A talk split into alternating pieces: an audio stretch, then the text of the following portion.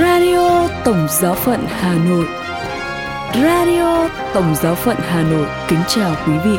Mời quý vị nghe chương trình phát thanh hôm nay, thứ ba ngày 8 tháng 8 với những chuyên mục tin thời sự và kế đến là chuyên mục câu chuyện gia đình. Bây giờ mời quý vị nghe tin thời sự với những nội dung đáng chú ý sẽ có trong buổi tối hôm nay.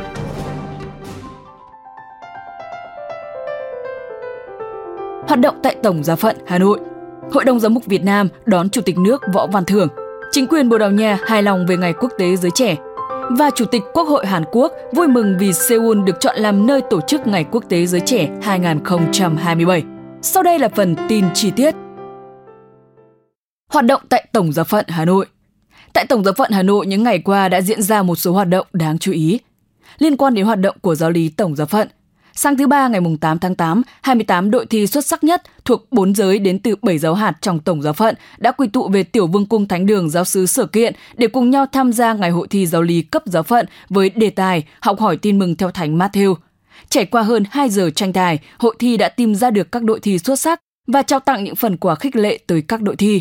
Vào lúc 10 giờ 30, thánh lễ tạ ơn ngày hội thi giáo lý được diễn ra với sự chủ sự của Đức Tổng giám mục Du Xe. Liên quan đến hoạt động của thiếu nhi thánh thể, để các em có những thời khắc được vui chơi và tham gia các hoạt động, vào Chủ nhật ngày 6 tháng 8, giáo sứ Động Linh đã tổ chức chương trình hội trợ hè cho hơn 500 em thiếu nhi trong toàn xứ. Trong ngày hội trợ, các em đã được tham gia phần thi đồng đội và các trò chơi tự do qua các gian hàng thật hào hứng và náo nhiệt. Kết thúc các trò chơi, ban giám khảo đã chọn ra những đội chơi xuất sắc trong ngày hội trợ để trao thưởng. Cũng trong Chủ nhật ngày 6 tháng 8, giáo sứ Sở Hạ đã tổ chức chương trình Hành trình sa mạc huấn luyện thiếu nhi thánh thể với chủ đề Cứ để trẻ em đến với thầy, với sự tham dự của gần 300 em thiếu nhi thánh thể trong toàn giáo sứ. Các gia mực sinh được bước vào hành trình chinh phục những thử thách qua các trạm đã được bàn tổ chức chuẩn bị sẵn. Hành trình sa mạc được khép lại với thánh lễ tạ ơn. Kết thúc thánh lễ, cha xứ Du Xe đã trao những phần quà đầy ý nghĩa cho các sa mạc sinh. Tại giáo sứ Gò Mu, vẫn trong Chúa Nhật ngày 6 tháng 8, giáo sứ đã tổ chức chạy hè cho thiếu nhi với chủ đề Sống vui trong gia đình. Qua những trò chơi có các vượt chứng ngại vật và thử thách đã được sắp xếp từ ban tổ chức, các em đã có ngày vui chơi tràn ngập tiếng cười và ý nghĩa. Trong Chúa Nhật ngày 6 tháng 8, tại nhà thờ giáo sứ Vĩnh Đà đã long trọng diễn ra thánh lễ ra mắt sứ đoàn thiếu nhi thánh thể Teresa Hải Đồng Giêsu. Nghi thức ra mắt do cha du xe Đào Trọng Thành, tuyên úy liên đoàn Đa Minh Savio Tổng giáo phận chủ sự. Sau thời gian gần 2 năm chuẩn bị, học hỏi và huấn luyện phong trào thiếu nhi thánh thể cho các em thiếu nhi, dưới sự quan tâm của cha xứ Francisco Xavier, quý thầy cùng ban giáo lý, đoàn thiếu nhi thánh thể giáo sứ Vĩnh Đà dần dần được hình thành và đến nay đã được chính thức ra mắt, hòa mình vào sức sống trong phong trào thiếu nhi thánh thể của Tổng giáo phận.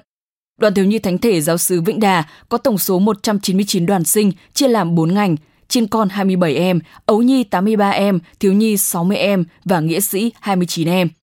Trong thánh lễ, 38 dự trưởng đã được tuyên hứa, kế đó là các đoàn sinh theo từng ngành. Ngay sau bài chia sẻ của cha tuyên úy liên đoàn là nghi thức tuyên hứa của ban điều hành sứ đoàn và trao bổ nhiệm thư cho các trường. Liên quan đến hoạt động của các đoàn hội tại các giáo sứ, vào ngày 7 tháng 8, hàng trăm hội viên Legio của bốn Presidia Legio thuộc giáo họ Đồi Cả cùng các hội viên Legio của giáo họ Ba Rường, Đồi Ấm, họ nhà sứ Mường Riệc cùng Babresidia, giáo họ Xóm Xì, quy tụ về giáo họ Đồi Cả theo chương trình tập huấn của Curia Hòa Bình thuộc giáo hạt Mỹ Đức Hòa Bình. Chương trình tập huấn có các chuyên đề về quản trị Legio và công tác tông đồ giáo dân. Ước chi sau mỗi buổi tập huấn, các hội viên nắm vững kiến thức thủ bản để cùng mẹ Maria ra khơi đem tin mừng đi khắp các bản làng, cho anh chị em còn nguội lạnh đức tin cùng những anh chị em chưa nhận biết Thiên Chúa trở về với Chúa qua mẹ Maria.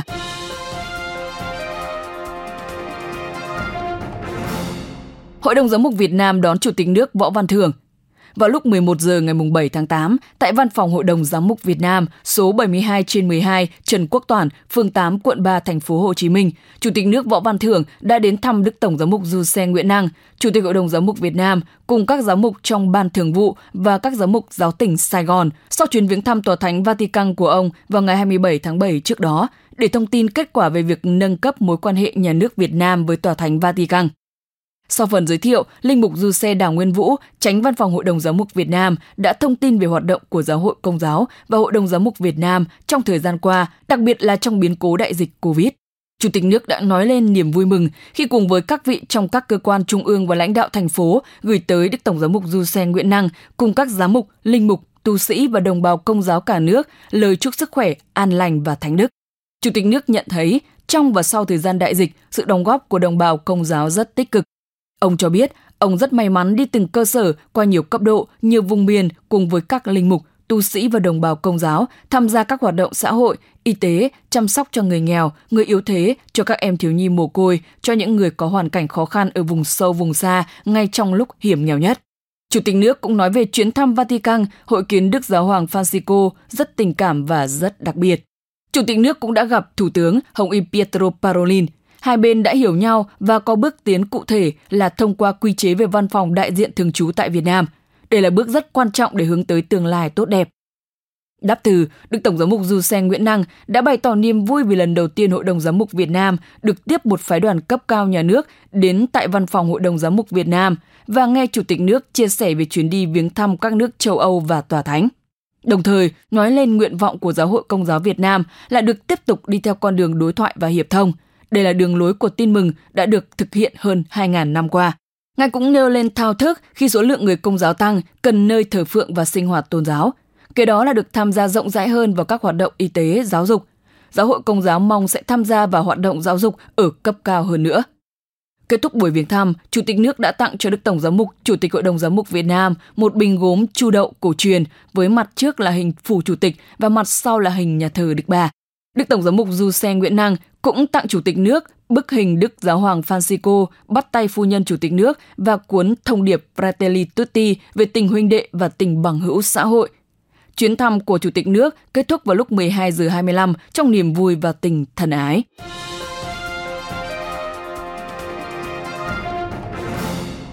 Chính quyền Bồ Đào Nha hài lòng về Ngày Quốc tế Giới Trẻ. Sau khi kết thúc Ngày Quốc tế Giới Trẻ vào chiều Chủ nhật ngày 6 tháng 8, Thủ tướng Bồ Đào Nha, ông Antonio Costa, đề cao biến cố quan trọng này là đưa người trẻ thuộc các nước và các nền văn hóa xích lại gần nhau. Bộ trưởng đặc trách liên lạc với Quốc hội của Bồ Đào Nha, bà Anna Catarina Mendes thì nhận xét rằng Ngày Quốc tế Giới Trẻ ở Lisbon là một biến cố yên hàn. Tuy rằng có 2.500 bạn trẻ tham dự cần được trợ giúp phần lớn vì nhiệt độ cao từ thứ Sáu ngày 4 tháng 8 tại thủ đô Lisbon. Thủ tướng Chính phủ thuộc Đảng Xã hội và đặc trách liên lạc với Quốc hội của Bồ Đào Nha đều bác bỏ những phê bình chống lại quyết định của chính phủ tài trợ 160 triệu euro cho việc tổ chức Ngày Quốc tế Giới Trẻ vừa qua.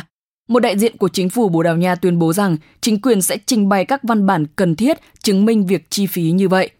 Thị trưởng thành phố Lộ Đức, nơi có công viên Tago, địa điểm diễn ra buổi canh thức và thánh lễ bế mạc Ngày Quốc tế Giới Trẻ cuối tuần qua, cũng bày tỏ sự hài lòng và nói rằng tổ chức biến cố này thật là bỏ công. Chúng tôi vui mừng vì có thể đón tiếp đông đảo các bạn trẻ như vậy từ các nơi trên thế giới.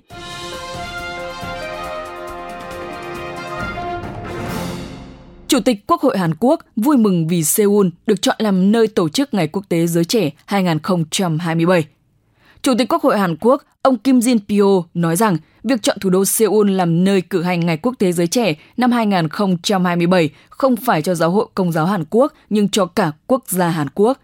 Ông Kim cũng nhận xét rằng, Đức Giáo hoàng Francisco đã bày tỏ ý muốn viếng thăm Bắc Triều Tiên, và tôi hy vọng rằng những bước tiến của Đức Giáo hoàng Francisco và người trẻ tại đất nước bị chia đôi này sẽ trở thành một hành trình dài dẫn đến một mùa xuân hòa bình tại bán đảo Triều Tiên. Sau tháng lễ Chúa Nhật ngày 6 tháng 8 vừa qua tại Lisbon để bế mạc Ngày Quốc tế Giới Trẻ lần thứ 37, trước sự tham dự của hơn một triệu người, Đức Thánh Cha đã tuyên bố Seoul sẽ là nơi diễn ra Ngày Quốc tế Giới Trẻ năm 2027. Các vị lãnh đạo công giáo tại Hàn Quốc đã nhiệt liệt chào mừng quyết định này và gọi đó là một dấu chỉ vọng cho đất nước và nhân dân Hàn Quốc. Hàn Quốc hiện nay là nước có tỷ lệ sinh sản thấp nhất thế giới – trong năm ngoái, chỉ có gần 249.000 trẻ em sinh ra trong một nước có 51 triệu dân. Ngày Quốc tế Giới Trẻ Seoul muốn là một sự đánh cuộc vào người trẻ không những trên bình diện giáo hội nhưng cũng là một dấu chỉ cho các xã hội châu Á. Chuyên mục Câu chuyện gia đình Quý vị và các bạn thân mến, tình yêu là món quà quý giá mà Thượng Đế đã ban tặng cho nhân loại – nó trở nên ý nghĩa hơn bao giờ hết đối với mỗi bạn trẻ. Mất đi người mình yêu quả là một nỗi đau quá lớn. Nhưng nếu cứ ôm mãi niềm đau để rồi ảnh hưởng tới cuộc sống hàng ngày, chắc có lẽ người đã khuất cũng không mong muốn. Hãy tìm cho mình một lối thoát để cuộc sống tươi đẹp hơn là điều tối cần thiết. nhân vật trong câu chuyện dưới đây đã tìm cho mình một điểm tựa, một lối thoát đúng đắn như thế nào. Mời quý vị cùng lắng nghe bài viết Những giọt nước mắt của tác giả thầm lặng dòng Augustino Đức Mẹ lên trời.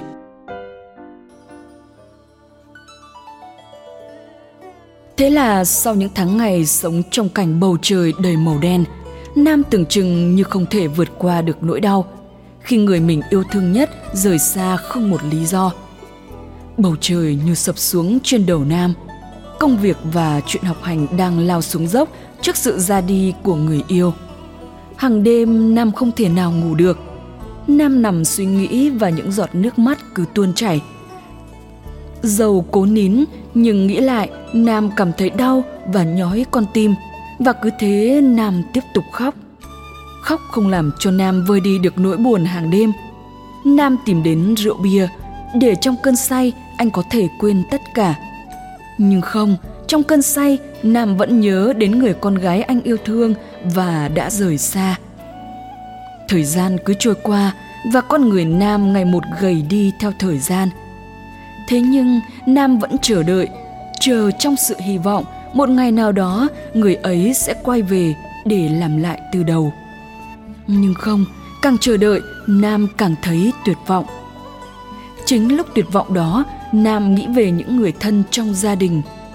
Nam nghĩ về người bố, người mẹ và các anh chị em đã vất vả hy sinh để Nam ăn học, nhờ thế mới được như ngày hôm nay.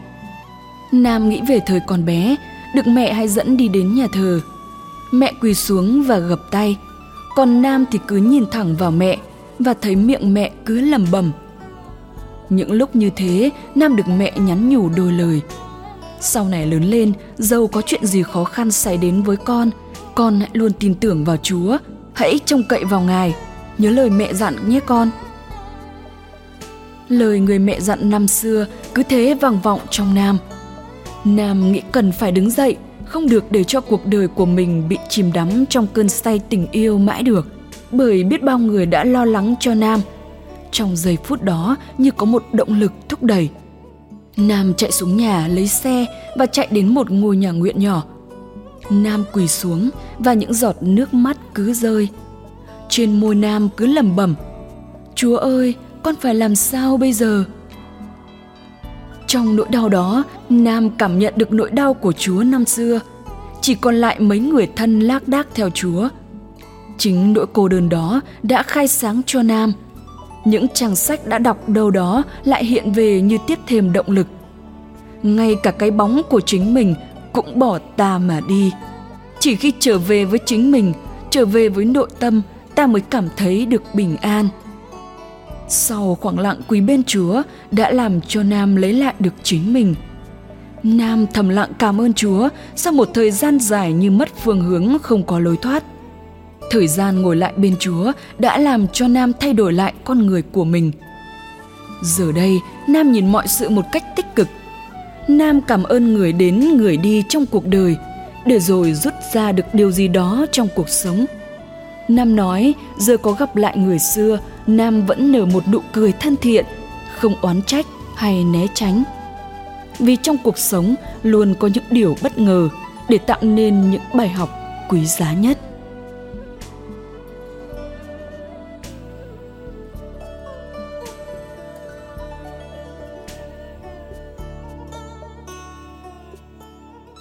Radio Tổng giáo phận Hà Nội. Xin chào và hẹn gặp lại.